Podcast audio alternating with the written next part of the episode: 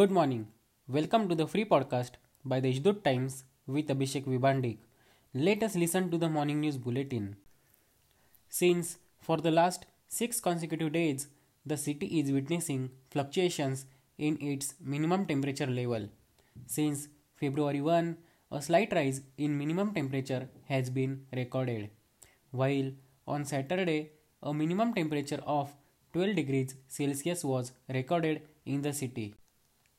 A Women's Democracy Day program has been organized at Divisional Commissioner's Office, Nashik Road, tomorrow, February 8 at 11 am, under the chairmanship of Divisional Commissioner Radhakrishna Game. The electricity bill waiver scheme was implemented on 5th February in Devda Taluka on behalf of Maharashtra State Electricity Distribution Company under the One Village One Day campaign.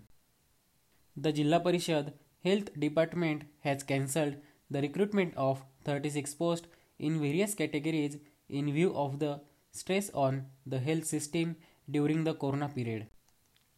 The second phase of COVID 19 vaccination has begun.